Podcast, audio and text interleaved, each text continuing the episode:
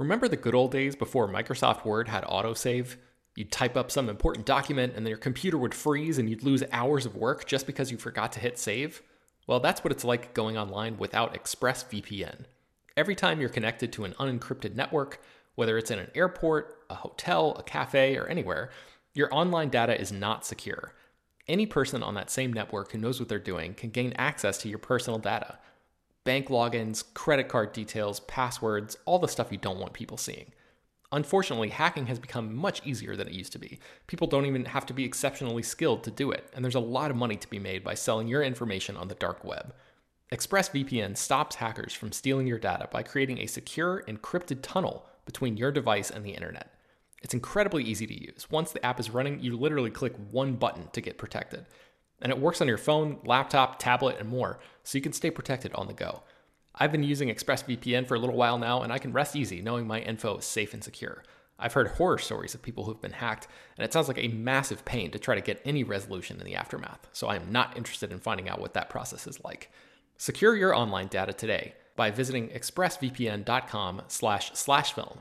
That's E-X-P-R-E-S-S-V-P-N dot com slash slash film and you can get an extra three months free. ExpressVPN.com slash slash film. Hello, everyone, and welcome to Slash Film Daily for Tuesday, February 16th, 2021. On today's episode, we are going to be diving into the mailbag to answer a listener question. My name is Ben Pearson. I am the senior writer at SlashFilm.com, and I'm joined on today's episode by Slash Film weekend editor Brad Oman. Hey, that's me. And writer Hoai-Tran Bui. Hey, everyone. Uh, well, welcome back, Brad. You've been away for a little while, and you'll probably talk a little bit more about the circumstances for your absence uh, on tomorrow's episode of the Water Cooler, so people can tune into that. But guys, let's jump right into the mailbag today. There's not a ton of news right now, so I thought this would be a cool opportunity to uh, answer a question from a listener. So, um, William from Green Bay, Wisconsin, wrote in with this this prompt: Who is an actor or actress, and directors also apply here? Who have generally done work that you dislike, who then comes out with a new project that turns you around on them, or at least makes you think they have a decent amount of talent. So, uh, I'm curious. We've not talked about this before we jumped on mic here, and I I kind of found this to be a little bit of a difficult prompt, just from like going through you know this this rolodex of uh, of directors and actors and actresses in my head. Um, I, I kind of found myself falling into the same pattern of like I have either liked somebody from the start or um, I don't know, like this the very specific nature of this question. Somebody who made a, a, decent amount of work that you didn't care for, who then you know sort of like turned the corner in some way. Um, yeah, it's it's a provocative question. So, uh, HT, let's start with you. Did, did you have any people that uh, came to mind well, the first one that came to mind, obviously, uh, is Matthew McConaughey, who started off um, mostly acting in romantic comedies, or that's what he was mostly known for, up until True Detective came around and revamped his image as a serious actor and a character actor. And he's kind of leaned into that since, uh, with the exception of all the Lincoln car commercials he's been doing. Uh, but yeah, that was the first time I saw McConaughey, and I was really impressed by uh, how he could go for the dramatic role, and um, he like completely transformed both physically and um, just overall with that role. Uh, he, I think, has struggled to find something since that is of the caliber of True Detective, but I do think that that was like such an essential thing and, and it introduced the into the public like pop culture lexicon the McConaissance, and ever since then we've had sort of a we applied that kind of term to actors who see a second wave in their career, usually in a, a different um, sort of approach than they've like been known for before, like the Keanussance, for example, or mm-hmm. um, I can't I can't think of other ones, but yeah, like I think that's Matthew McConaughey was kind of like the biggest um, example I could think of. Yeah, you're right. That seems like the the sort of like prototypical example that fits this category really well. Um, Brad, did you have anybody that came to mind? Yeah, one that immediately sprung to mind, uh, without a doubt, and um, it's Channing Tatum, because mm. uh, when he first started acting, I just didn't care about him at all. He had done the Step Up movies, which I, you know, I, I wasn't really necessarily uh, a fan of, and he had, you know, appeared in stuff like uh, She's the Man and uh, Fighting and Stop Loss, and I, I thought he was awful in GI Joe: The Rise of Cobra. Um, and so like he just seemed like you know just this big buff mannequin to me, and I didn't really like anything he did. And then Twenty One Jump Street came along and completely changed my mind about what he could do because he's hilarious in that movie. Uh, the, just the way he goes head to head with Jonah Hill, um, they're this great duo together. He clearly had you know improv skills. He was having a lot of fun in the role, and it just really changed my mind uh, about him. And after that too, he started uh, he started doing better things uh, after Twenty One Jump Street. You know, um, Magic Mike came out that same year. Um, he did uh, had that great cameo and this is the end and then yeah, later came you know foxcatcher which was a, a, role that he got oscar buzz for. Of course 22 jump street. And so yeah it's uh, channing tatum was an actor who i was just I, I could not have cared less about. And uh, did this complete 180 and interestingly enough I feel like something just just recently happened. I'm I'm still waiting to see what's going to happen as far as the roles he does next. Um, but Jamie Dornan, I think, just recently did something for me with that because he um, appears in Barb and Star Go to Vista Del Mar, and he, it's the same kind of thing where I haven't really cared much about what he's been doing, whether it's Fifty Shades of Grey or any of the uh, the roles that he's had. But he steps so far out of what he's been doing previously in Barb and Star, and he like it's so silly and like he has a musical sequence and he's just doing these goofy things with Kristen Wiig and Annie Mumolo and seeing that different side of him uh, really makes me interested to see what else he can do as his career continues. Yeah, that's a great one. Um, sort of kind of in that same vein for me, I think I would have to put Ryan Gosling on this list um, because in the earliest stages of his career, he was doing stuff like you know uh, like uh, you know uh, i think he started out on on on um what like are you afraid of the dark and like was he Club. on yeah i was gonna say was he one of the mickey mouse club he people was. so he was um you know things like that that i didn't really care about um and i and then you know when the notebook came out in 2004 i was like the exact wrong age for that movie at that time. Like I, I really um, bristled at that movie, even though I've come to appreciate it more for what it is uh, in you know later in life. Um, but I think Drive, when he showed up in 2011 and in that super super stylish movie, that sort of made me look at his career in a in a different way.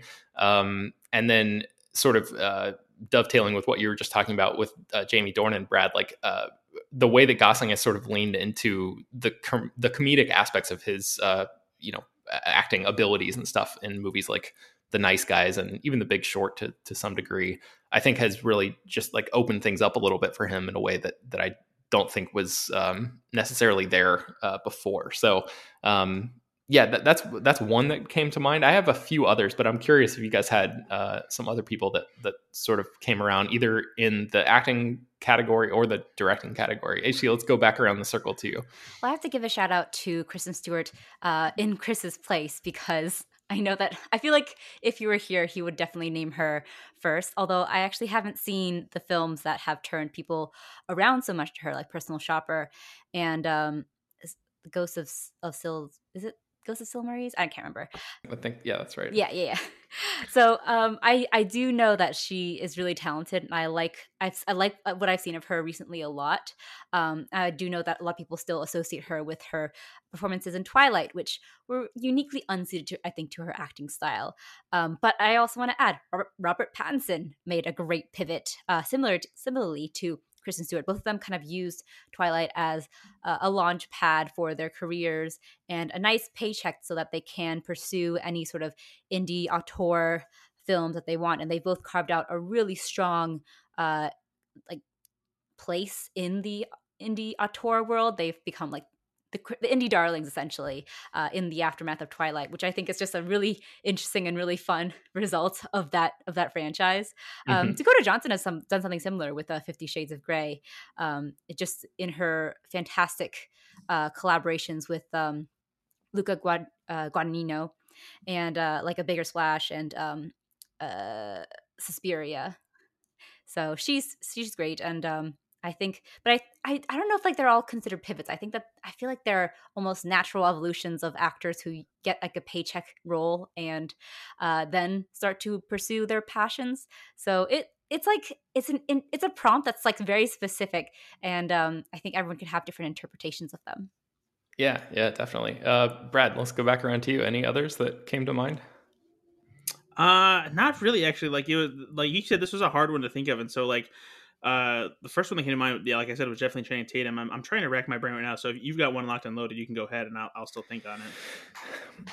I think um, Oscar Isaac is one for me where, like, you know, he, he was in earlier in his career, he showed up in Body of Lies and he was in the Robin Hood movie that Ridley Scott directed. He was in Sucker Punch. Um, he had a relatively small role in that, as well as Drive, which I just mentioned for Gosling. Um, Bourne Legacy, he showed up in that too. But I think, like, Inside Llewyn Davis really uh, was the, the moment where it sort of turned the page for me on him. It was like, oh, wow, this is somebody that I should be paying attention to. Um, so Oscar Isaac came to mind. Um, Chris Evans, I think, might be another one. Like, obviously, the Captain America role is is the thing that you know he's going to be known for forever. Um, and before that, he had just been in some like you know relatively forgettable action stuff. Obviously, he was Johnny Storm in the the first Fantastic Four, the 2005 Fantastic Four movie.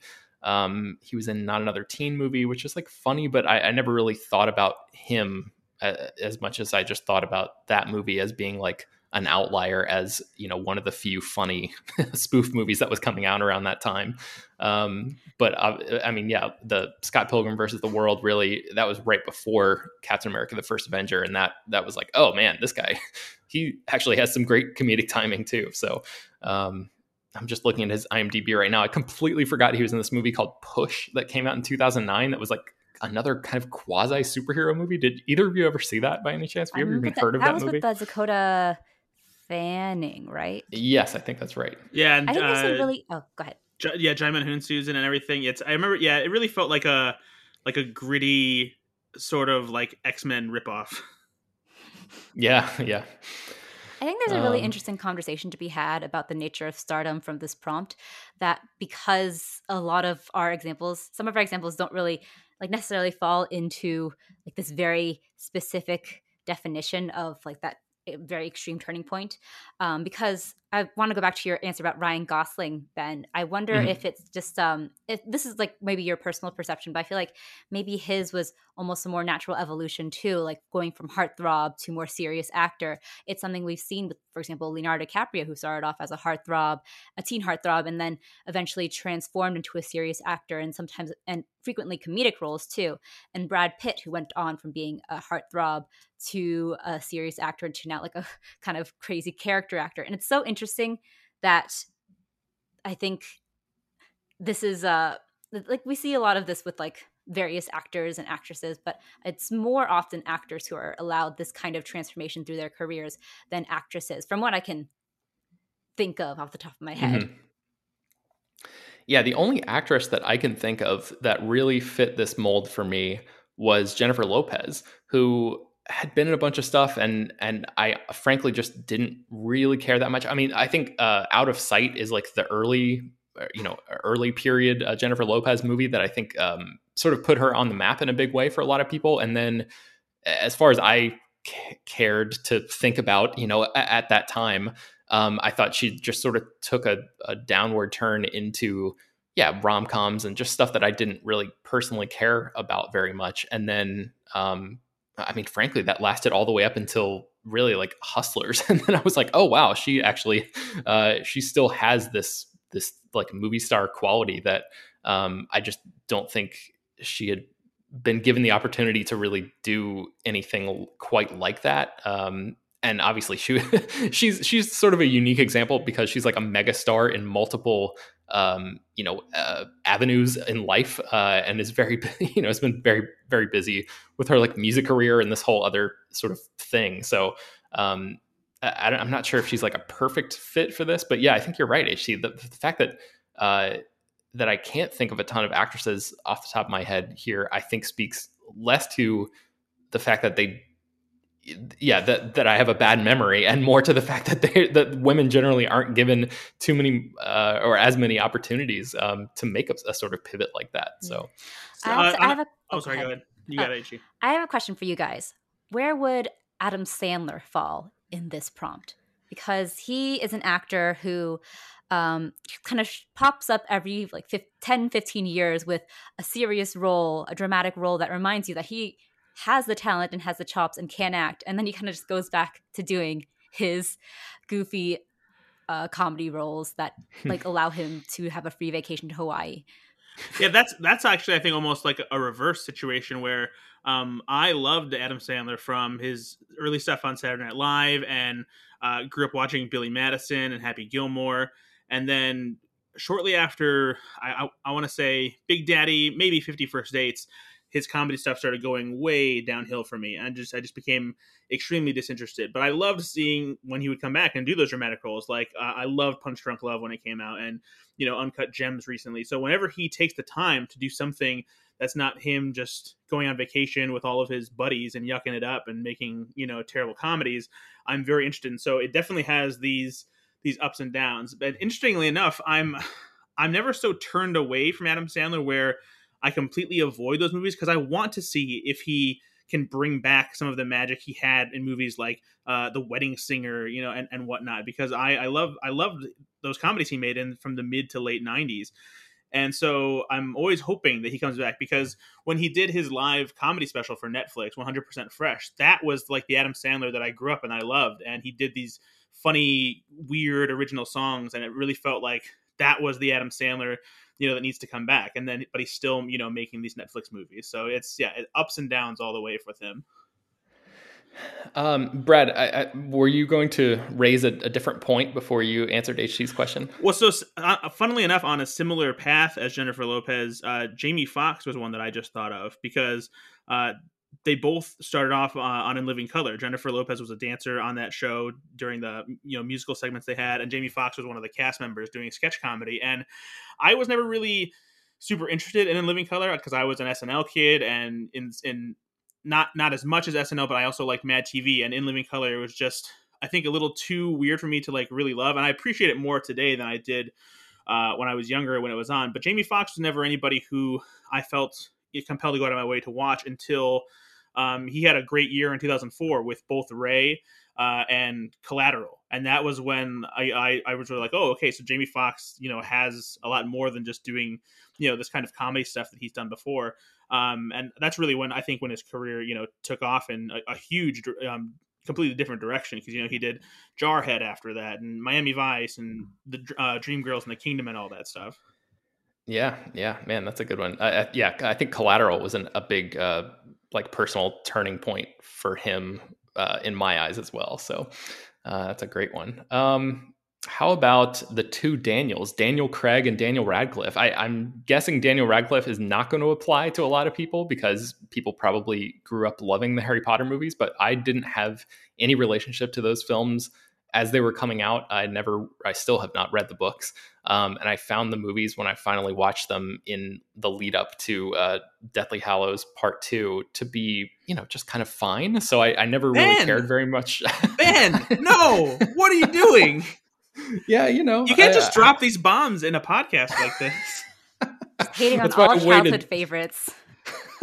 well, you, like I said, I mean, obviously your mileage may vary, especially with a, uh, a franchise as beloved as Harry Potter. I just I didn't have the connection to it, and I just kind of thought that they were fine. Um, some are better than others, of course, but uh, generally speaking, I was just sort of like, okay, yeah, I see what's going on here. This is fine. Everybody in here is fine. But then I saw um, the 2013 indie film Kill Your Darlings, uh, which Daniel Radcliffe was in. I thought he was very good in that. And then Swiss Army Man, which is like such a weird weird movie. And just the very fact that Daniel Radcliffe decided to be in this it's very much in that Pattinson and Stewart mold that you were talking about earlier HT like it, it's just such a fascinating interesting choice from a performer who has so much like cultural capital built up that the place that he decided to spend that capital being this super idiosyncratic really really weird um, indie film uh, made me appreciate him a lot more as a performer and and see a different side to him and be like, okay, this is a person that I need to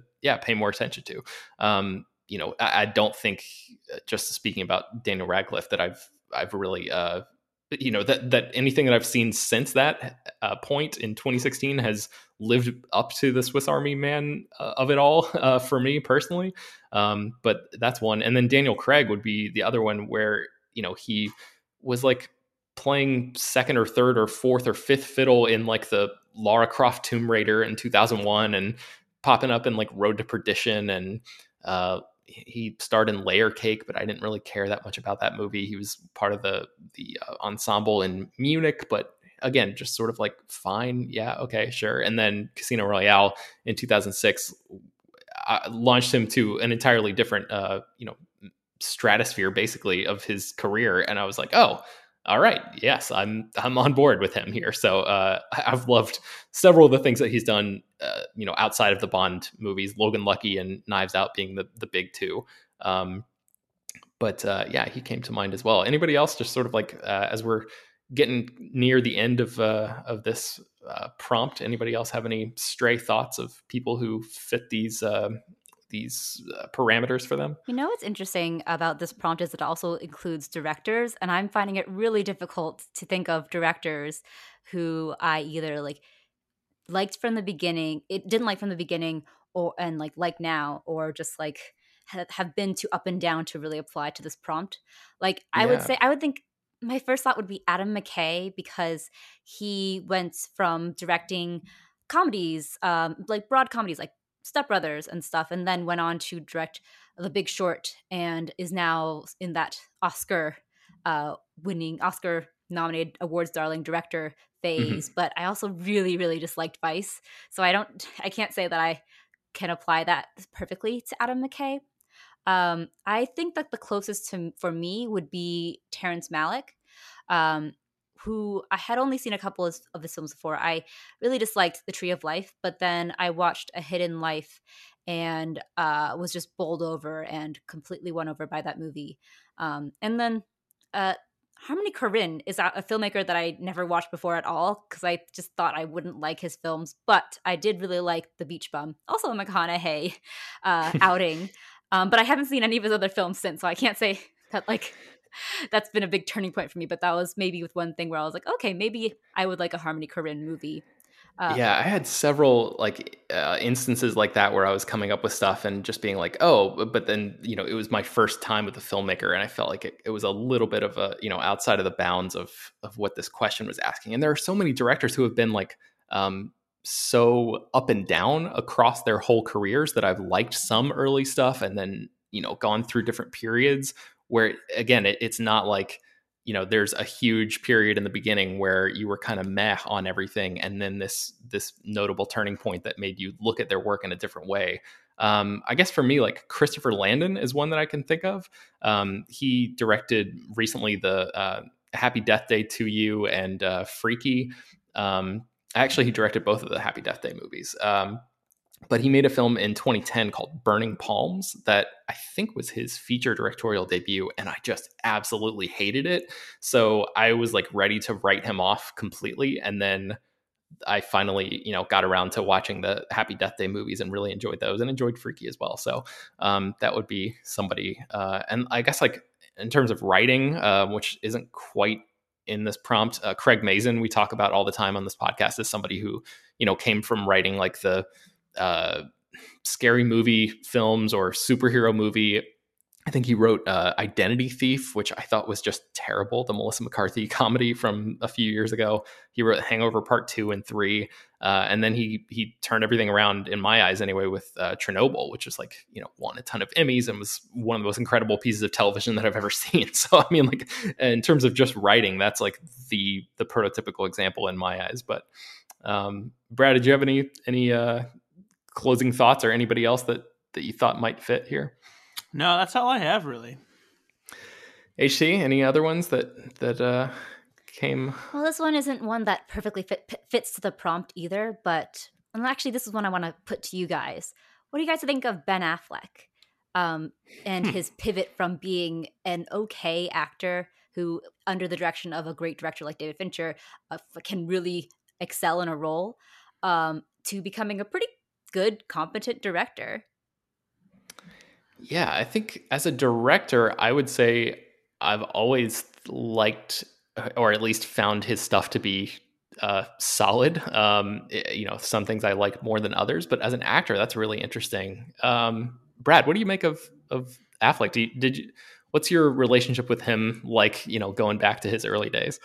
Uh, yeah, I mean, yeah, HT kind of just alluded to it. It's that you know, I I never really uh disliked him in his early uh career. You know, I think you know in Good Will Hunting, he's obviously playing you know a version of himself in many ways. You know, a Boston boy, um, and I feel like he always kind of had this was just kind of had this cocky swagger about him, and uh, one of those movie stars who was always kind of just playing some kind of version of himself with very slight changes in his his personality. You know, but um, I think since he started directing, I feel like that allowed him to maybe tap into um, you know, some some dormant, you know, acting chops that he hadn't really uh, utilized before, and so and maybe that came from you know having to figure out how to, to direct other actors and work with them and finding out like what, what how they approach the material, what what makes them work, um, and bringing that to the table whenever he's in front of the camera as opposed to being behind it, and and or maybe it's just you know him being behind the camera at the same time, you know, in the movies that he's you know he stars in and directs in.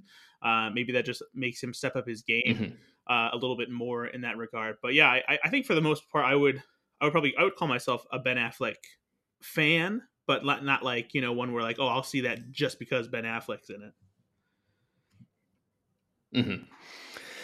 All right. Well, I think we've exhausted this topic, but I, I love this question because it really made me think a lot. Um, and the specificity of it is really, I think, you know, putting those those guardrails on the sides of these uh, of these questions um, really helps to to sort of get my brain going. So I appreciate the, the question, William from Green Bay. If anybody else out there has any other questions or prompts like this for us to discuss on a future episode of Slash Film Daily, you can send those to peter at slashfilm.com uh, along with your feedback, questions, comments, and concerns that you might have. Make sure to leave your name and general geographic location in case we mention your email on the air. Don't forget to rate and review the podcast on iTunes. You can subscribe on uh, Apple, Google, Overcast, Spotify, all the, uh, the popular podcast apps and uh, tell your friends about the show. Spread the word. Thank you so much for listening, and we will talk to you all tomorrow.